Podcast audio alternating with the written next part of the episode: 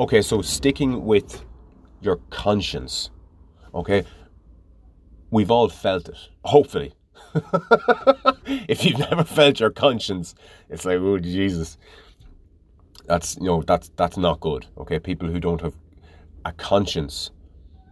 Oh, I'm tempted to say are psychopathic. Is that what being a psychopath is? You don't have a conscience? Yeah, look, fuck, gloss over that, forget I said that. Anyway. Hopefully you've felt what it's like to have a conscience, okay? And you've often heard about, you'd often hear people describe somebody as, oh, that lad, he's no conscience. Do you? You wouldn't really hear people say that. Maybe I'm just imagining that. But anyway, I digress, as always. Hi, Archie. Your conscience is that voice inside your head that tells you whether or not you should or shouldn't do something. But there's a trick in that, okay? So what you'll often hear people say is, your conscience is what tells you right from wrong. But I want to delve into that a little bit, okay? Your conscience tells you what's right and wrong, all right? But the tells you is a little bit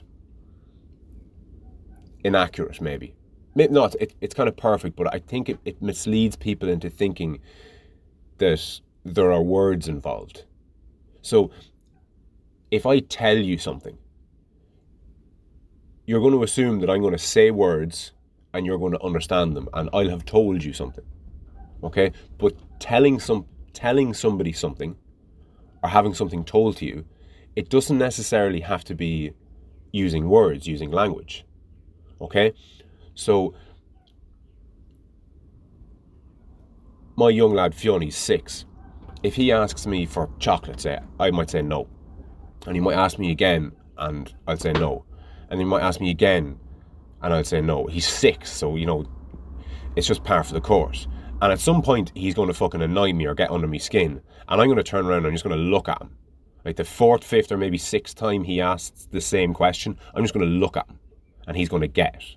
Okay, I'm going to cut him a look and he's going to get it. What that look is saying is, I've already fucking told you, you know what the fucking answer is, stop annoying me. Okay? I don't want to come across harsh, but look, that's just it. That's just an instance. I'm not like that with my son all the time by any stretch of the imagination. But there are times when I am and when I should, you know, hammer home the point, however it needs to be hammered home. But anyway, the point that I'm labouring to make here is your conscience tells you the difference between right and wrong, but that tells you, that quote, tells you, end quote, that part. I'm making the claim, I think, that your conscience, it does tell you the difference between right and wrong, but it doesn't do it through language. You feel it. Okay, I'm really getting into the fucking core of what I'm trying to articulate here.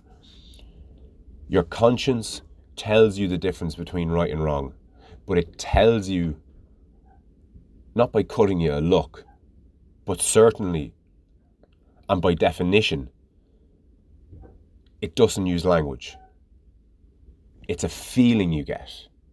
You go, oh, you know, you get that, oh, Jesus.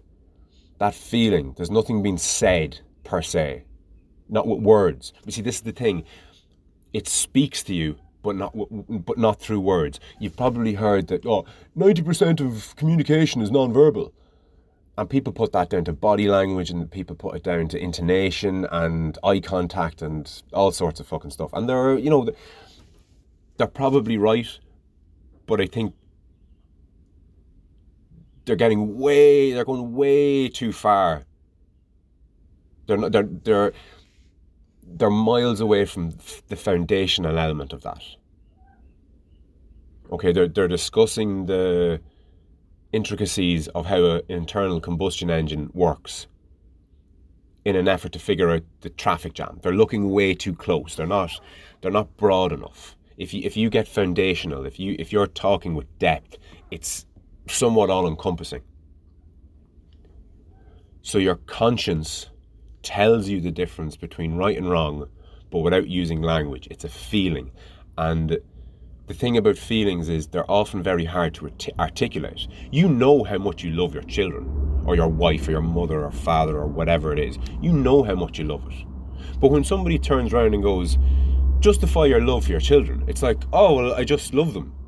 No, but justify it. I mean, you know, explain yourself a little bit. I'm not willing to take your word for it. So explain yourself. How do you love your children? And it's like, oh, fuck. And all of a sudden you have to explain your emotion, which is in some way impossible unless you're deemed to be a very articulate person. And now, by very articulate, I mean extremely or extraordinarily articulate. I mean, we have names for people who can articulate their feelings. We tend to call them fucking visionaries or gurus, or I don't know what you'd fucking call them, but they're certainly special people. And people on the opposite end of the spectrum who can't vocalise or articulate their emotions and can't make sense of their emotions, they're deemed to have poor mental health.